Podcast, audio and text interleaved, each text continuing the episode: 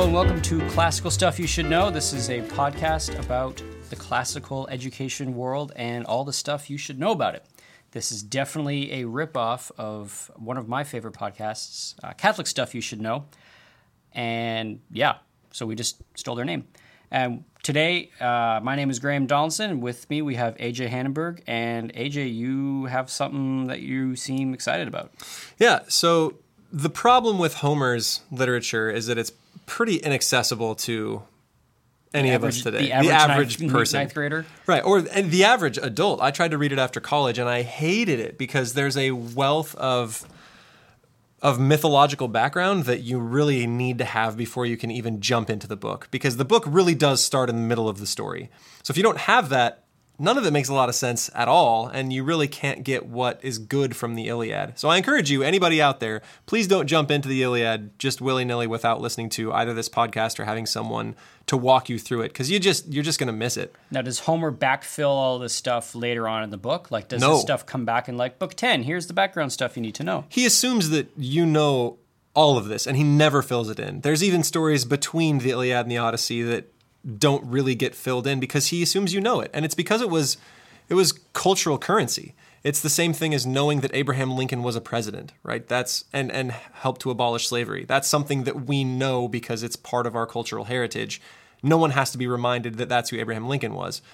In the same way, Homer didn't need to remind them of the myths that happened before the Iliad, right? It was just stuff everybody knew. Everybody knew these stories. Okay, so what do I need to know? So, the story that culminates in the Iliad really begins with two people the Trojans and the Greeks.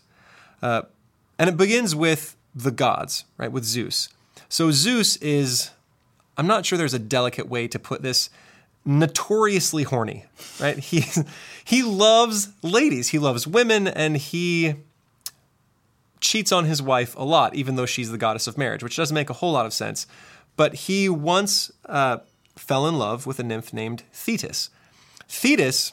With the ankles? Yeah, Thetis with the lovely ankles, which we referenced in a previous podcast. So Thetis was gorgeous. Not only were her ankles lovely, but Everyone the rest of her was lovely too. The problem was that there was a legend about her that any man that would father a son with her, the son would end up being greater than the father, right? Which is an excellent thing for any decent father, right? To think that your son is going to grow up to be more of a man than you are. In Greece, it was actually expected. Any son was supposed to grow up to be greater than his dad. Mm-hmm. But for Zeus, that presents a problem, right? If there's a god greater than Zeus, Zeus loses his kingdom, right? As the king, you don't necessarily want that, especially if you're going to live forever. So, and he knew that about himself that he was a notoriously horny guy Wait, and he couldn't resist Thetis forever. But didn't Zeus do that with his father? Yeah, he did, and he was afraid of the same thing happening to him. It makes right. sense. Makes sense. So he he knew that Thetis was a problem. He couldn't resist her forever unless she was taken by some other guy. So he went down to a mortal, Peleus, and he said, "Peleus, look, I need your help. There's this girl. She's super hot. I can't really resist her, and I can't have her either. So you need to take her, and you need to make her your wife." And so, through some pretty shady shenanigans, they trap her and force her to marry this mortal. So, Thetis is marrying the mortal Peleus.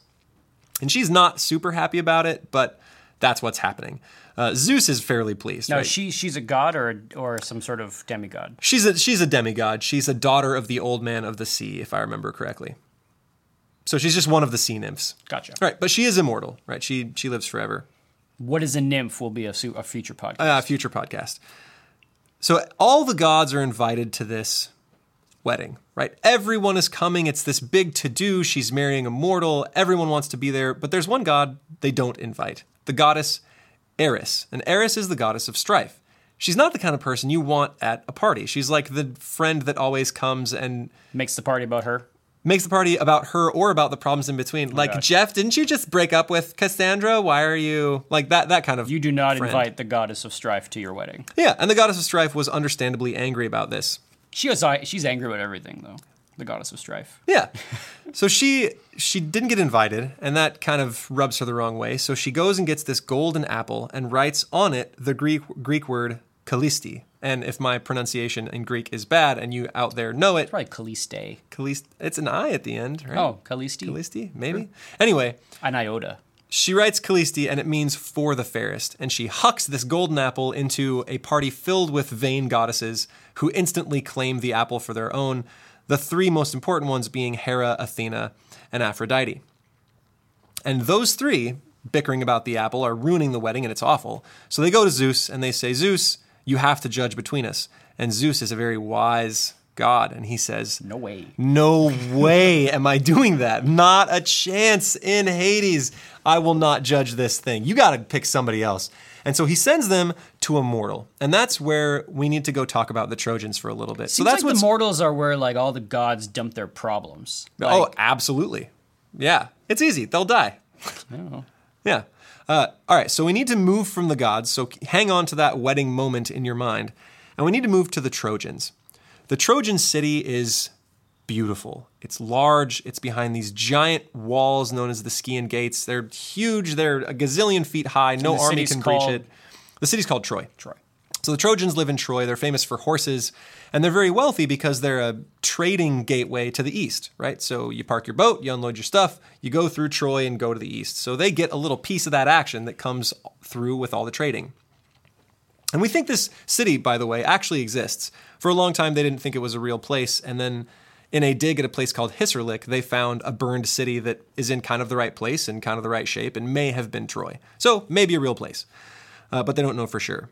The king of the Trojans is named Priam, and he has a wife named Hecuba, and they have a gabillion kids. Uh, he actually has 50 sons, and then add on to that a bunch of daughters. Holy smokes. Yeah, he has a lot of kids. Poor Hecuba. Yeah, that poor woman. I actually don't know how that's entirely possible, but Do the math. I'll have to do the math on that one. yeah, who am I to question? Anyway, uh, he has a couple of notable children. The first is Hector, and Hector is the prince of the city. He is beautiful. He is he is the heir to the throne. He has a gorgeous wife named Andromache, a really fun name, and a son named named Astyanax that everyone calls the lord of the city. As a baby, they call him Astyanax, lord of the city. Now, would you say that Hector had a well balanced soul? How how would I know? I don't know. If he's so. if Oh, are we so harkening great. back to the? Well, okay, so yeah, I'd say he does. He's a little too much given to honor. Uh, that if that if there is a flaw to Hector, that is his flaw. Now, there's another brother named Paris. Paris is the antithesis of Hector, where Hector wants to launch himself into battle for the glory of his city. Paris wants to look at himself in a mirror and make sure that he looks good when he's in battle, not necessarily winning, you know, but he's there and he looks good, and that's what's important. Now, before he was born, Hecuba, the queen of Troy, had a dream that she gave birth to a firebrand or a torch that burned her city to the ground. Now, dreams carry a lot of weight in the Greek world, and so when she woke up, she said, This baby is going to be the death of us all. So I need to figure out something to do with him. So we got to kill him. So she goes to her husband, Wait, Priam. which baby is this? This Paris? is Paris, yeah. Before she had Paris. And she goes to Priam and she says, Look, you got to kill this kid. He's going to ruin us all. And Priam really tried. He took the kid, but he couldn't do it. And so he went to one of his huntsmen and he said, Huntsman, you got to kill this kid. Now, was he a gorgeous baby just as he was a gorgeous man? I don't think any baby has ever been gorgeous. That's my own personal opinion. Babies are not gorgeous. Uh, so the huntsman takes this kid and he takes it into the forest and he's supposed to kill it and bring back the tongue as evidence that he did it. Well, the baby's just so, he's a baby. And the huntsman can't bring himself to do it. So he exposes the baby on the hillside and assumes that nature will do the job and takes a dog tongue in back in place. Now, I don't know. I don't know about you, but I feel like I'd be able to tell the difference between a dog tongue and a baby tongue. That's true. Unless it's like a dried dog tongue. We're getting a little macabre for a, for a radio So this is a little, uh, yeah. I would think, in my mind, maybe like Priam um, is just happy to say, "Yep, cool, yeah, dead baby, okay, yeah." Even though maybe there's a seed of doubt in the back of his mind when he sees the dog tongue. Yeah. who knows? We don't. anyway, he says, "Great," and and Paris is left on the hillside to grow. And Paris grows to be a strapping, beautiful young man. Everyone that meets him is a fan of him. He's good at sports. He looks good. He's good at being a shepherd because you know he doesn't necessarily know he's a prince. So does the point. guy raise him? The guy who exposed him on the hillside? No, I, I think a shepherd finds him and raises So him. So, does that guy feature in the story at all anymore? Not really. Uh, Paris does, though, have a hobby of fighting some prize bulls against everyone else's prize bulls. And he was got so successful at this bullfighting gig that he said, "I will give a golden crown to anyone who can bring a bull that will beat my champion." Now Ares caught wind of this, Ares the god, and came down in the form of a bull. The And- god of war. Yeah, the god of war. And of course, god of war is going to stomp on any mortal normal bull. Wait, what was the god of discord? Ares. Eris, different. different god. Ares, god of war. Gotcha. Eris, goddess of strife. So Ares comes down, stomps his bull, and most mortal men would renege on their offer. A golden crown's a lot of gold. A lot of gold. But Paris, But you feel like a, if a god comes in and and and takes your challenge, I would feel cheated. I would feel like, yeah, well, like of course it's a god's going to do it. It's not fair. But Paris, true to his word, rewards the crown to Ares. And this gains him not only a reputation for being a beautiful guy who's good at sports, but being a good judge. And that's what's important here. Uh-oh. So we have Paris, the gorgeous prince of Troy, who is also a good judge. Now, harken back to the wedding. Zeus has just said that he will not judge th- between the three goddesses who have claimed the golden apple. And really, it's less about the gold in the apple and more about who's the prettiest. So he says, We're going to send you to a mortal. So he has Hermes escort them all to the mountainside where Paris is hanging out. And all three of these goddesses offer themselves and say, Hey, you have to pick which one of us is the prettiest, which is a tough spot for any mortal man to be in. Three goddesses. This is known as the Judgment of Paris. And this is reproduced, by the way, in art through the centuries. There are carvings of it, there are paintings of it, there are modern paintings of it. It's all over the place because you have one opportunity to draw really unique human characters. You get to do all three goddesses, and Hermes, and a mountainside, and a gorgeous dude in a moment of high suspense. And beautiful pastoral shepherd nature. Exactly. It's it's all there. Anything a painter wants, right? It's it's all at this this moment, and it's a big moment. So he can't do it. He looks from goddess to goddess to goddess and says, "You guys are all so pretty. How can I pick?" So one by one, they pull him aside and they offer him a bribe. Hera offers him dominion over Europe and Asia. That's a that's a big area. It's pretty sweet. Yeah. Athena offers him wisdom, uh, battle prowess, and the abilities of a warrior. Right? Also somewhat sweet. Yeah, so he, he can be wise, he can be good at battle. Eventually, he might win himself Europe and Asia, so There it makes go. Yeah, sense. that makes a good point. Aphrodite, the goddess of love, says, I will give you the love of the hottest woman on the planet. Now, Paris, despite being beautiful, is not necessarily the brightest guy on the in the world, and he doesn't realize that if you're the king over Europe and Asia, you can probably have any woman you want. That's right. But being a hot-blooded male, he says, "The hot one. I want the hot one." But I thought he was supposed to be good at, at judging. No, no, no. He's an honest judge. Oh. but not necessarily a good judge. So he he takes the hot girl and uh and at he- that moment So he chose Aphrodite. he chose Aphrodite. At that moment, Aphrodite becomes a fan of the Trojans forever. She loves them. And as you would expect, Hera and Athena hate the Trojans with a deep, burning fervor that will never subside because They've he been- said they've been scorned. that they weren't pretty. They weren't pretty. Dang. Yeah. That's that's so that's a bummer. He was in a tough spot. Hecuba was right. All right, so we have, we've talked about two groups of people: the gods, the Trojans, and now we got to talk about the Greeks. The Greeks at this point were sort of a loose conglomeration of islands, right? Okay. They were sort of all over the place. Everyone had its king. There were great kings and small kings. It kind of depended on how many people you ruled, and they weren't really connected. There was one woman named Helen that was really, really pretty. And when she was born, all of these various kings and warriors courted her hand. Everybody wanted to marry her. But the dad was afraid to pick one for fear that all of the rest of them would kill him when he picked a single one, right? Do away with the dad, everyone has the right, you know, we could got another shot at the lady. These things happen. So to solve this problem, they all swore, right, shook hands and swore a vow of fealty that whoever should be chosen, the rest of them would protect the marriage, right? So hmm. if anyone decided to rebel or try to kill the dad, all the rest of them were obligated to make sure that the marriage stayed. And really, they all swore to this because they all thought they had a shot at being the one that got to marry Now, Helen. wouldn't that be dissolved after the marriage happened? Like, as soon as the marriage happened, you would think they would. Why would they continue to protect the marriage after the marriage? It was a vow to protect the marriage for the for its entirety, right? So that they didn't have war between the various islands trying to go and capture her and capture her back. She was kidnapped be, before she was even 14 like 6 times. Oh, she was so beautiful. For Helen it was a curse more Yeah. than a gift. All right, so she marry, ends up marrying this guy named Menelaus. one of the greater Greek kings. And he is the king of Sparta. And this isn't the Sparta you're thinking of, full of militant, Shirtless dudes kicking shirtless people down guys. holes. Yeah, kicking people down holes. It's it's it's an early Sparta, and none of that has happened yet, right? They're not that kind of militant civilization. So she's married to Menelaus, king of Sparta, and his brother is Agamemnon, and he's another king, king of Mycenae, and he's the greatest king of them all. So Helen is already married To Menelaus. to Menelaus with red hair. with red hair, and Helen is fair everything, fair skin, and Paris has been promised her hand in marriage. So What's Aphrodite going to do? what essentially happens is Paris visits and hangs out at Menelaus' house and then decides to abscond with the wife. And this goes against something foundational in Greek culture, and that's the hospitality code, right? If you have been on a long journey and journeying wasn't like a four hour plane ride, it was like a two month sailing, hiking, horses, eating in the wilderness endeavor. When you finally arrived, what do you want out of me as a host? A bath, A bath, some food, some food, and to be entertained. to be entertained. But do you really want entertainment right after No, the, I so- want a bath and food and sleep. and sleep? So if someone came to your door, you'd say, "Here's here's some food, here's a bath, here's some sleep." And then you'd wake up the next morning and I would entertain you. And then I would send you on your way with a gift so that when you returned home, you would not only have been well fed and entertained, but you would be a little more wealthy than when you left. we right? got to do Traveling's that now. expensive. If I come to your house, that's what I want now. Yeah, I try.